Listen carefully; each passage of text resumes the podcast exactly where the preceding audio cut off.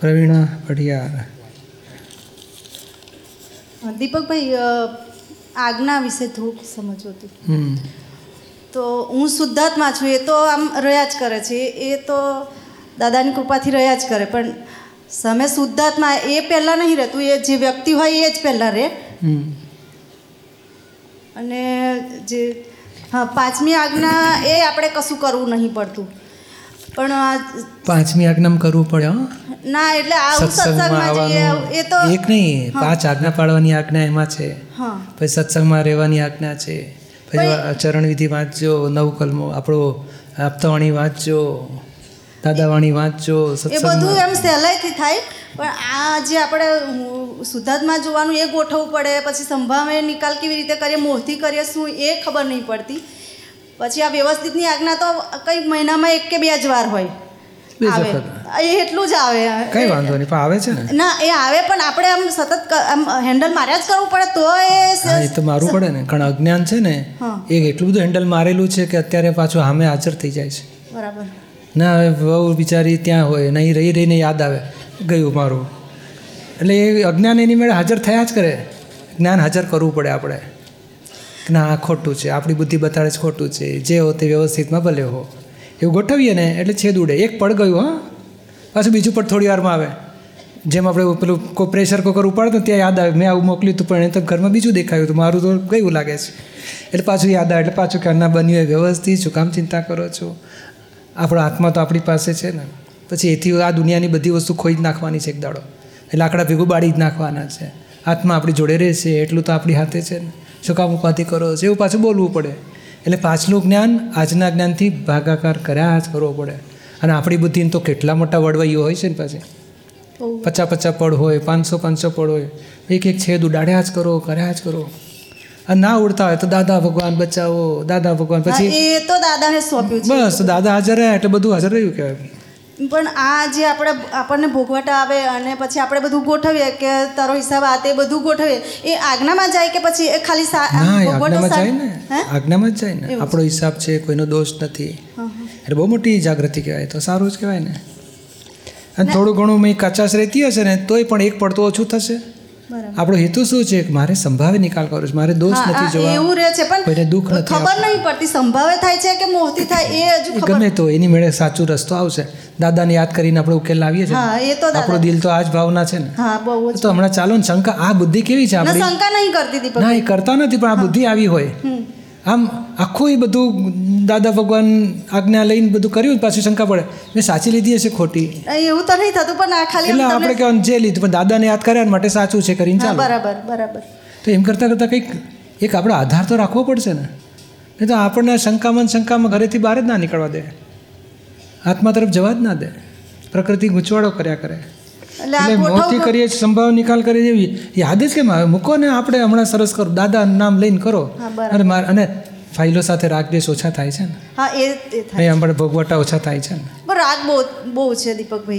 દ્વેષ હજુ બહુ એટલો બધો ના હોય એવી કોઈ ફાઇલ જ નહીં બધી સત્સંગ વાળા જ હોય બધા હા તો બસ સત્સંગમાં બસ તો પછી હમણાં આપણે કકડાટ નથી થતો ને. દુઃખ આપતા નથી ને? ના એવું દુઃખી થતા નથી ને? દુઃખી તો થો- કોઈ કોઈક વાર થઈ જવાય છે ધીમે ધીમે જ્ઞાનથી ઉકેલ લાવો. હા. એટલે આપણે બહુ સાચે રસ્તે છીએ અને દાદાના ટોળામાં રહેવું આપણે સત્સંગના ટોળામાં. અમૃતલાલ. બોલો. ખૂબ ખૂબ કોટી કોટી વંદન. પ્રશ્ન છે જીવ જીવાત્મા અને આત્મા આ બાબતે વિગતે સમજાવવા વિનંતી છે. એટલે જીવ અને જીવાત્મા તો એક જ કહેવાય હા? અને મૂળ આત્મા છે આત્માની ત્રણ દશા હોય છે. એક જીવાત્મા એક અંતરાત્મા અને એક પરમાત્મા. જીવાત્મા એટલે આ સંસારના મોહમાં રાગમાં દ્વેષમાં અવસ્થામાં વર્ત્યા કરે છે એ જીવાત્મા કહેવાય. અને તત્વદ્રષ્ટિમાં આવ્યો ત્યારથી અંતરાત્મા થયો. અને પછી તત્વ સ્વરૂપ થયો પોતે એટલે પરમાત્મા. એટલે આ સંસારમાં જ બધું એકનો એક જ આત્મા છે. પણ એની જેમ નોકરી કરતો હોય તો નોકરિયાત કહેવાય ધંધો કરે તો ધંધાદારી કહેવાય પરણ્યો તો પતિ કહેવાય. ટ્રેનમાં બેઠો પેસેન્જર એકનો એક જ માણસ. સમજાયું ને? એ કયા વ્યવહારમાં છે એ પ્રમાણે એને ટાઇટલ આપે પછી. સમજાયું ને? આ જીવાતમાં બંધાયેલો છે એવું શબ્દ જે આવે છે એ એનો મતલબ શું એનો મતલબ એટલો છે કે આ અજ્ઞાનથી બંધાયેલો છે. નહીં, કોઈ અપમાન કરે તો ભોગવટો આવી જાય ને. અને આમ ભોગવતો હોય દુઃખી થતો હોય. કે બસ હવે નોકરી જવું જ નથી ત્યાર પછી ટેન્શન થાય. કે છોકરાની ફી ભરવાની, ઘર ચલાવવાનું, પૈસા, પછી નોકરી તો જવું જ પડશે. એટલે આ લાચારી નથી ગમતું, બધું કરવું પડે, બંધન કહેવાય કે ના કહેવાય? એટલે આ જીવાત્મા બંધાયેલો છે. અને અંતરાત્મા તો કે એને સમજાય કે આ કોને ભોગવવાનું ને હું કોણ? એટલે પોતાની જાતને જુદી જાણે છે, અવિનાશી જાણે છે. એટલે મુક્તતા ભોગવવાની શરૂઆત થઈ. મુક્ત છે એવું ભાન થયું, ત્યારથી અંતરાત્મા અને સર્વાંશે મુક્ત છું એનું નામ પરમાત્મા. પછી જીવ દશા છૂટી ગઈ અને અંતરાત્મા થયો પોતે. જીવાત્મા તો શુદ્ધ છે જ. તો પછી જીવાત્મા શુદ્ધ છે? બંધન કઈ રીતે લાગે? આત્મા શુદ્ધ છે. જીવાત્મા શુદ્ધ રહ્યો નથી હજુ. એની બિલીફ રોંગ છે ને એની પાસે? એની ભ્રાંતિ છે ને? એટલે એને ભ્રાંતિ હોય ત્યાં સુધી અશુદ્ધ માન્યતા છે એટલે બંધન ભોગવે છે ને? સમજાય ને? જીવાત્મા શુદ્ધ એટલે અંદર આત્મા શુદ્ધ છે, પણ પોતે અત્યારે માન્યતામાં રોંગ બેઠેલો છે. રોંગ માન્યતામાં બેઠેલો છે. એટલે બંધન ભોગવે છે. એટલે એ એટલે અશુદ્ધ માન્યતાવાળો થયો છે. ભાઈ, માન્યતાથી અશુદ્ધ છે, બીજું કંઈ બગડ્યું નથી, કારણ આત્મા તો ચોખ્ખો છે. જેમ પેલો સોનું હોય ને પછી બંગડી બની ગયો કે, હું બંગડી છું બંગડી છું, બોલે એટલે આપણને લાગે સોનું બગડી ગયું હોય. તો કે ના બગડ્યો નથી, પણ આ તારી ભ્રાંતિ ઊભી થઈ છે, હું બંગડી છું માન્યતા. પછી એ ભ્રાંતિ છૂટે હો આપણે તો સોનું છીએ, તો કંઈ બગડ્યો જ નથી પોતે. સમજાય આ ભોગવટો તો પ્રકૃતિ કરે છે ને. પ્રકૃતિ નહીં પ્રકૃતિ દુઃખ આપનારી નથી અહંકાર દુઃખ વરી લે છે. મને થયું માને છે. એ તો પેલી પ્રકૃતિ તો નિર એ ડિસ્ચાર્જ હતી ફળ આપીને જઈ રહી છે. નહીં શરીરમાં પૂરણ થાય ને ગલન થાય એ થયા જ કરે ને. પછી કે મને મજા આવી એવો ગુણાકાર કરે? પછી પેટમાં દુખ્યું ઓહો મને ત્રાસ થાય છે એમ કરીને દુઃખી થાય. અથવા તો એમ કરે જો પહેલાં મોટો લાડવો મને છોટો લાડવો એમ કરીને દુઃખી થાય. એણે ત્રણ જલેબી ખાઈ ગયો મને એક જ મળી કે છે. એટલે આ બુદ્ધિ દુઃખો ઊભા કરે છે. બાકી દેહ કંઈ દુઃખ આપનારો નથી. આ મન બંધનનું અને મોક્ષનું કારણ કહેવાય છે એ તો એ જ આ જ રીતે કે ભાઈ મનમાં તન્મય આકાર તો બંધન ને મનનો જ્ઞાતા દ્રષ્ટા તો મોક્ષ. અને ફિલ્મ હોય તો જોનારની કિંમત નહીં ને તો જોનારની શું કિંમત? એટલે ફિલ્મને એટલે મહત્ત્વ મૂક્યું છે. ઓ ફિલ્મ હતી તો જોનારો છે. જોનારાને પછી ફિલ્મમાં ભેગો થતો નથી એને મોક્ષ કહેવાય છે. ફિલ્મને જોનારો જાણનારો એનું નામ મોક્ષ. મનની ફિલ્મનો અંત આવે એટલે સર્વ આત્યંતિક મોક્ષ થઈ ગયો પછી. જય સચ્ચિદાનંદ. કિરણ ભાઈ રાવ હરીશભાઈ રાવ વડોદરા. જય સચ્ચિદાનંદ આજ્ઞા મોટાભાઈ. હાજી બોલો. અહીંયા ત્રિમૂર્તિ મંદિરમાં પહેલી વાર આવે છું. વડોદરામાં આપની પાસે ગયા વર્ષે આત્મજ્ઞાન લીધેલું. અહીંયા આગળ ત્રણ મૂર્તિ સિમંદર સ્વામી યોગેશ્વર શ્રી કૃષ્ણ અને શિવજીના મૂર્તિઓ છે. પણ ત્રણેય ત્રણેયનું તત્વજ્ઞાન જે હું સમજ્યો છું એ બંનેનો સમન્વય મનમાં થઈ શકતો નથી. તો આપ વિશ્લેષણ કરશો એ વિશે? શું સમન્વય નથી થતો? સિમંદર સ્વામી વિશે તો હું બહુ ખાસ જાણતો નથી. સિવાય કે જે ચરણ વિધિમાં લખ્યું છે એ. યોગેશ્વર શ્રી કૃષ્ણ ગીતા વિશે જાણું છું. શિવજીનું જે જીવ અને શિવની જે પ્રક્રિયા છે એના વિશે થોડું ઘણું જાણું છું. બહુ સામાન્ય જાણતો હોઈશ. પણ ત્રણેય મૂર્તિ એક જ જગ્યાએ છે, તો એ લોકોની કોમન ફિલોસોફી કઈ દ્રષ્ટિએ છે? અથવા તત્વજ્ઞાનની અંદર કઈ દ્રષ્ટિ છે? તો આત્મજ્ઞાનની દ્રષ્ટિએ કઈ રીતે છે? દાદા ભગવાન અહીંયા ત્રણ મૂર્તિ શા માટે મૂકી છે? એ એનો હેતુ એટલો છે કે મૂળ આપણે જે કહીએ ને ફિલોસોફી આપણી પાસે ગીતાની વાત આવી. ગીતાનો પણ જ્યારે સાર કાઢીએ તો કૃષ્ણ ભગવાન અર્જુનને આત્માનું જ્ઞાન આપે છે. આત્મવત સર્વભૂતેશ્વરી દ્રષ્ટિ આપે છે. એ તો વાત સાચી ને? સાચી વાત. શિવ ભગવાનની વાત લઈએ તો જીવ અને શિવનો ભેદ છૂટે તો પોતે જ શિવ છે. રાઈટ હવે જીવ અજ્ઞાન દશા એને જીવ કહેવાય છે આત્મજ્ઞાનીને શિવ કહેવાય છે. નહીં અખા લખ અખા ભગત બોલ્યા ને જો તું જીવ તો કરતા હરી અને જો તું શિવ તો વસ્તુ ખરી. કરતા છૂટે તો છૂટે કર્મ એ છે મહાભજનનો મર્મ. અથવા તો ચિદાનંદ રૂપો શિવોહમ શિવો શિવોહમ. એટલે સચ્ચિદાનંદ સ્વરૂપ એ જ શિવ છે. અને તે હું પોતે જ છું. તો આ બે ફિસોલો ફિલોસોફી તો એક જ મળી બેસે કે ના બેસે? એટલે જીવ શિવની ફિલોસોફી જનરલી જે પોઝિટિવ એક્સ્ટ્રેક્ટ મેટરમાં લઈ જવાનું. બહુ. થિયરિટિકલમાં લાંબો એને કન્ક્લુઝન શું છે? તો કે આ છે. બરાબર. દેહ ભાવ જીવ સ્વરૂપ કહેવાય છે. આત્મભાવ થયો એટલે શિવ સ્વરૂપ થયો કહેવાય. બરાબર. એટલે એ એન્ડ રિઝલ્ટમાં કૃષ્ણ ભગવાન મહાવીર ભગવાન શિવ ભગવાન બધા એકાકાર છે. કૃષ્ણ ભગવાન મહાવીર ભગવાનની વાતમાં આવે છે ને સમ્યક દર્શન સમ્યક જ્ઞાન સમ્યક ચારિત્ર. સમ્યક તપ એ સમ્યક એટલે અવિનાશીનો સાક્ષાત્કાર પામવો. આત્માનો સાક્ષાત્કાર પામવો. સમ્યક દર્શન કહેવાય છે. અને દેહાધ્યાસમાં વર્તો જેને મિથ્યા દર્શન કહેવાય છે. બરાબર. પણ શ્રીમંદર સ્વામીના જેવી રીતે કે કૃષ્ણ ભગવાનની ગીતા છે આ છે એવી રીતે શ્રીમંદર સ્વામી વિશેનું એનું બહુ જૂજ સાહિત્ય બહાર પડે કે સાહિત્ય જૈન શાસ્ત્રમાં થોડું ઘણું છે એ વર્તમાન તીર્થંકર કહેવાય છે અને વીસ એવા તીર્થંકરો મહાવિદ્ય ક્ષેત્રમાં છે. આપણી પૃથ્વી અને ભરત ક્ષેત્ર કહેવાય. પછી બીજી મહાવિદ્ય ક્ષેત્ર અને ત્રીજી ઐરાવત એવી પંદર દુનિયા છે. પાંચ ભરત ક્ષેત્ર પાંચ ઐરાવત ક્ષેત્ર અને પાંચ મહાવિદ્ય ક્ષેત્ર. અને એ શાસ્ત્ર જૈન શાસ્ત્રમાં ફિલોસોફી મળે. તે બહુ જૂજ અમુક વાતો છે એમની. પણ એટલું ચોક્કસ છે કે દાદાજીને જ્ઞાન થયું અને સિમંદર સ્વામી સાથે અનુસંધાન થયેલું. અને એમના આશીર્વાદથી જગત કલ્યાણના કામ કરી શક્યા છે ભરત ક્ષેત્રના જીવો માટે. બરાબર. એટલે એ મુખ્ય ગણે છે કે ભાઈ આ ભગવાન છે અને આપણને મોક્ષ માટે આ ભગવાન કામ લાગશે. એટલે અહીંથી અહીં અહીં ચો પાંચમો વારો કહેવાય કળિયુગ કહેવાય. અને ત્યાં સતયુગ ચોથો વારો છે મહાવિદ્ય ક્ષેત્રમાં. એટલે આપણે કોઝલ બોડી એટલે નવા કર્મ એવા સુધારી નાખીએ કે જેથી કરીને આ ક્ષેત્રમાં ફરી જન્મ ના થાય. અને મહાવિદ્ય ક્ષેત્ર જન્મ થાય ત્યાંથી મોક્ષ પ્રાપ્ત થઈ શકે એવો રસ્તો ખુલ્લો છે. એટલે સોરી ટુ ઇન્ટરપ્ટ. પણ કૃષ્ણ ભગવાનની જે ગીતામાં જે સેલ્ફલેસ લવ એન્ડ સેલ્ફલેસ વર્કની વાત છે એ રીતે લગભગ બત્રીસ વર્ષથી કર્મ કર્યું તો એ જ ગતિએ જવાય કે ના? એનાથી પુણ્ય બંધાય. ના સેલ્ફલેસ હોય એટલે પુણ્ય ના આવે. સેલ્ફિશ હોય તો પુણ્ય આવે કે ભાઈ હા સેલ્ફિશમાં તો બીજાને દુઃખ આપો તો પાપ આવે. અને બીજાને સુખ આપો તો પુણ્ય આવે.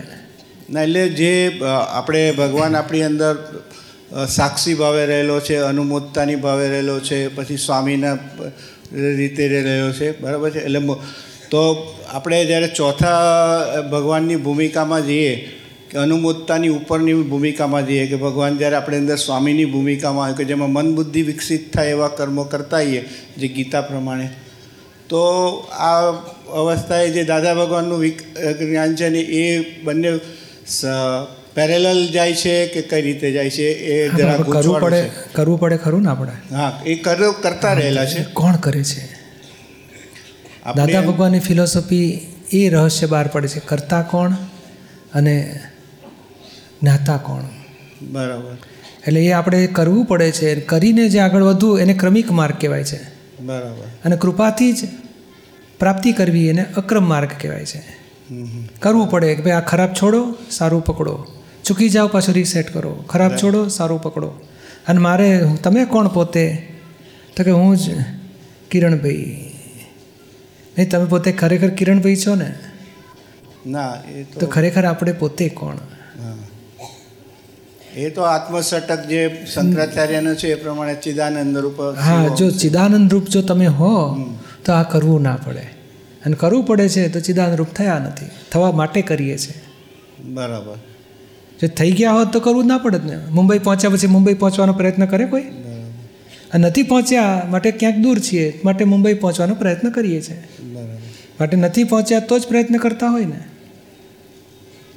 સાચી વાત છે. તો આ જે એવું કહેવાય છે આપણા શાસ્ત્રોમાં કે ભગવાન સાથે સંબંધથી જોડાવવું પડે તો ભક્તિ એટલે વિભક્ત ના કહેવાય તો એના માટે ભક્તિની જે વ્યાખ્યા છે એમાં જે આંતરભક્તિ ને બહિર્ભક્તિ અથવા આંતરભક્તિ એટલે આપણી મૂર્તિ પૂજા અને બહિર્ભક્તિ એટલે કૃતિ ભક્તિ આ વસ્તુનો વિક અક્રમ વિજ્ઞાન સાથે કઈ રીતે સંલગ્ન કરી શકાય? દાદા ભગવાન એમ કહે છે પરાભક્તિ કહી ને કૃષ્ણ ભગવાને. અપરાભક્તિ.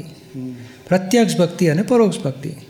પોતે પોતાના આત્મ સાક્ષાત્કાર પામીને સ્વરૂપની ભક્તિ અને પ્રત્યક્ષ ભક્તિ કહેવાય.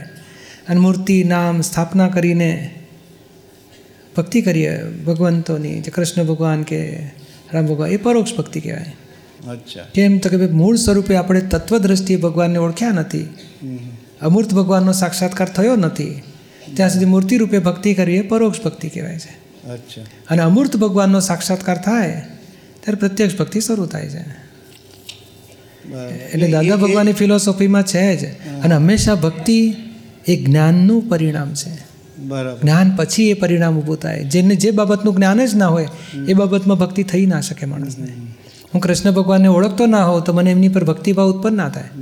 ઓળખાણ પડ્યા પછી ઉત્પન્ન થાય. હવે ઓળખાણમાં પાછું બાળકૃષ્ણ સ્વરૂપે ઓળખો તો એવી ભક્તિ થાય. યોગેશ્વર સ્વરૂપે ઓળખો તો એવી ભક્તિ થાય. અને તત્વ સ્વરૂપે ઓળખો ને તો એવી ભક્તિ થાય ને એને પરાભક્તિ કહે છે પછી. પ્રત્યક્ષ ભક્તિને જરા વધારે સારી પ્રત્યક્ષ? ભક્તિનું ફળ મોક્ષ મળે. ના એટલે એ એ વિધિ કઈ રીતે? કારણ કે એ વિધિ કૃપાનું ફળ છે. અચ્છા. પ્રત્યક્ષ એટલે પોતે પોતાના આત્માનો સાક્ષાત્કાર પામ્યા પછી પછી એ બીજનો ચંદ્રમાં થાય અમાસમાંથી છૂટીને બીજમાં ગયો. આ બીજથી પૂનમ જતાં સુધીને એને પ્રત્યક્ષ ભક્તિ કહેવાય છે. પૂનમ થાય એટલે પ્રત્યક્ષ ભક્તિ પૂરી થઈ. જેમ અહીંથી મારે એરપોર્ટ જવું હોય તો એરપોર્ટનું મને જ્ઞાન થાય કે હવે આ રસ્તો પકડો આ રસ્તો પકડો આ રસ્તો પકડો પોણો કલાકમાં પહોંચશો. તેથી કરીને હું પહોંચ્યો કહેવાય બરાબર. જ્ઞાન મારા થિયરેટિકલ કાગળ પર છે મારી પાસે. હવે જ્ઞાન પ્રમાણે વર્તવું જ્ઞાન પ્રમાણે ચાલવું to approach near and near and ના ભક્તિ. અને એ ભક્તિનું એન્ડ રિઝલ્ટ શું આવશે તો એરપોર્ટનો મને સાક્ષાત્કાર થઈ ગયો. એટલે જ્યારથી જ્ઞાન મળ્યું ત્યારથી મારી પ્રતિતિ બેસે કે આ સાચો રસ્તો. પછી હું જે રસ્તે ચાલું એ જ્ઞાન ભક્તિ કહેવાય. બરાબર. એટલે જાણતો નહોતો અને હું ચાલ્યા કરતો હતો એને અજ્ઞાન ભક્તિ કહેવાય છે. બરાબર. અને જાણીને તે પ્રમાણે ચાલુ એને જ્ઞાન ભક્તિ. અને જ્ઞાન ભક્તિનું ફળ શું? પૂર્ણાવતી રાઈટ એટલે આપણા શાસ્ત્રોમાં એવું કહે છે કે જે પરોક્ષ ભગવાન છે ધારો કે સિમંદર સ્વામી છે કૃષ્ણ ભગવાન છે જે લોકો પોતપોતાના જે સ્થાનમાં રહ્યા છે એ પરોક્ષ ભગ- ભગવાન કહેવાય. પણ આપણી અંદર રહેલા જે ભગવાન છે એ પ્રત્યક્ષ છે.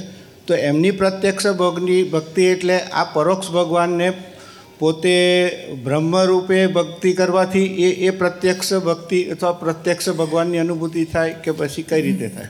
ના એટલે આ જ કે ભાઈ આપણી મહી ભગવાન છે તમને ખબર પડી? પછી એ ભગવાન ખરેખર હું પોતે જ છું. આ કિરણભાઈ હું નથી. એ બંદરવાળો ભગવાન તે મારું સાચું સ્વરૂપ છે. અને એ પ્રતિથી બેસે એની શ્રદ્ધા બેસે ને શબ્દથી ના ચાલે અનુભૂતિથી હોવું જાય એ અનુભૂતિથી બેસે ત્યારથી પ્રત્યક્ષ ભક્તિ ચાલુ થાય છે. બરાબર. અને પ્રત્યક્ષ ભક્તિનું ફળ તો કે ધીમે ધીમે પૂર્ણાહુતિ આવે મોક્ષ થઈને ઊભો રહે. એટલે આપણે આપણી મહી ભગવાન છે, પછી બીજો પ્રશ્ન એ આવશે, ભગવાન કરે છે શું? મોટા આવે ને, જો સાચા ભગવાન આપણે બધી રીતે ઓળખવું પડે, એના જેમ સોનું કહેવાય તેના ગુણધર્મ સહિત એને ઓળખવું પડે. આ પિત્તળ છે, તો બે ચમકવામાં સરખું દેખાતું હોય, પણ એના ગુણધર્મથી જુદું પડે. એટલે આપણી મહી તત્વ આપણી મહી છે તેનો ગુણધર્મ શું? એ જ્યાં સુધી અનુભવમાં આવતા નથી, ત્યાં સુધી આપણી પાસે શબ્દ જ્ઞાન છે. અને ત્યાં સુધી પરોક્ષ ભક્તિ જ કહેવાય છે ને ભલે આપણી મહી છે કહીએ છીએ ખરા પણ તોય પછી કોકને દુઃખ આપી દઈએ એવું બને ખરું? કોઈની પર ક્રોધ કરીએ અપમાન કરીએ કોઈનું? તો કે હજુ આપણે જો આપણી મહી જે તત્વ છે એ જ તત્વ એની મહી છે. બરાબર. તો પછી આ જુદાઈ રહ્યો છો ત્યાં સુધી હજુ આપણે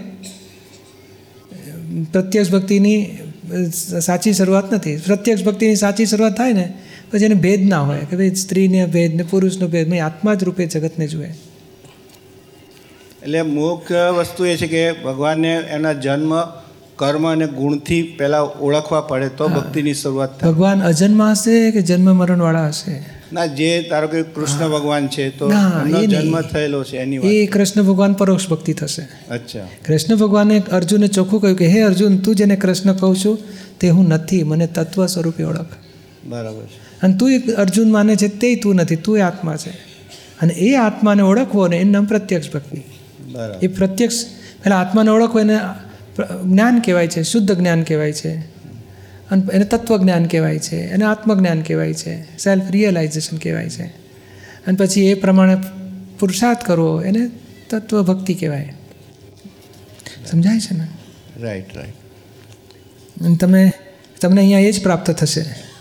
આ દાદા ભગવાન શબ્દ કહીએ છીએ પણ એ પોતે કહેતા કે આ શરીર એ તો એમ પટેલ છે. અને દાદા ભગવાન તો અંદરવાળા પ્રગટ તત્વને દાદા ભગવાન કહું છું. અને હું તો જ્ઞાની પુરુષ છું. હું ભગવાન થયો નથી. ભગવાન મહી પ્રગટ થયા. જેમ અજ્ઞાની કોને કહેવાય? ભગવાનને ઓળખતો નથી. ત્યાં સુધી અજ્ઞાન દશા કહેવાય અને અજ્ઞાની પદ કહેવાય છે. ભગવાનને ઓળખ્યા એટલે જ્ઞાની પદ આવે. દાદા ભગવાન અત્યારે સદેહ નથી તો એ પ્રગટ ભગવાન કહેવાય કે કઈ રીતે એટલે એમણે આ આ ભાડાની ટેક્સી છોડીને મર્સિડીઝમાં બેઠા પોતે તો છે જ ને. હા હા. પહેલે પ્રગટ જ કહેવાય ને? પ્રગટ જ કહેવાય. કારણ દેહ સિદ્ધ ક્ષેત્રમાં પહોંચે ને પછી આપણી માટે પરોક્ષ થઈ ગયા. કારણ કે- ક્યાંક છે હજુ? માટે આપણને કામ લાગશે. કારણ કે સ્વામિનારાયણ સંપ્રદાયમાં પણ આરતી એવી છે કે પ્ર- પ્ર- પ્રગટ પુરુષોત્તમનું જે દર્શન કરશે પાપ કર્મ એટલે એ જે વાત છે. જન્મ્યા છે એ પણ પ્રગટ જ પ્રગટ એમની માટે એટલે ત્રણસો ને સાઠ ડિગ્રી ખીલેલો આત્મા કહેવાય પ્રગટ એટલે? પ્રગટ એટલે શું છે કે જેને આપણે જોયા હોય જેની વાતો સાંભળી હોય જેની કંઈ સેવા કરી હોય જેની ટપલી ખાધી હોય એ પ્રગટ આપણને રાઈટ એ આપણે આંખે દેખ્યા અને આપણે બે શબ્દ એમની પાસે સાંભળ્યા એમને કયા પ્રમાણે ચાલતા એ પ્રગટ. હવે આજે શું થાય? તો કે ધારો કે સહજાનંદ સ્વામી ના હોય પણ પ્રમુખ સ્વામી મહારાજ હોય તો તમારી માટે એ પ્રત્યક્ષ કહેવાય. કેમ તો કે તમે તમને એક બે શબ્દ કહેશે ને તમે એમની આજ્ઞા પાડશો એટલે તમારી પ્રગતિ થશે એનાથી. એટલે જીવતા જાગતા એ પ્રગટ કહેવાય. એટલે એને પકડો. હવે દાદાજી છે એ અમે દાદાને મળ્યા હતા એમને આજ્ઞા લીધી હતી જ્ઞાન લીધું હતું તો મારી માટે પ્રત્યક્ષ. પણ મેં દાદાને જોયા હતા પણ તમે મને જોયો તો હું તમારી માટે પ્રત્યક્ષ થયો. રાઈટ એટલે એમ પછી તમારું કનેક્શન થાય છે અનુસંધાન. સમજાય ને? બરાબર. એટલે એવી રીતે અનુસંધાન કરીને પણ જીવતાની પાસેથી લાભ લેવો પડશે. આપણી કાનપટ્ટી ચાલે ને ટપલી મારે નમ જીવતો એ લાઈવ વાયરને ટચ કરવાનું લાઈવ લાઈવને જ પકડવા પડશે. રાઈટ અને હું પછી દાદાને પકડી રાખીશ ને તમને બધું મળશે દાદા પાસેથી. એ મારું કનેક્શન રાઈટ ખૂબ ખૂબ આભાર. આપના લીધે ઘણા કન્ફ્યુઝન દૂર થયા. જય સચ્ચિદાન જય સચ્ચિદાનંદ.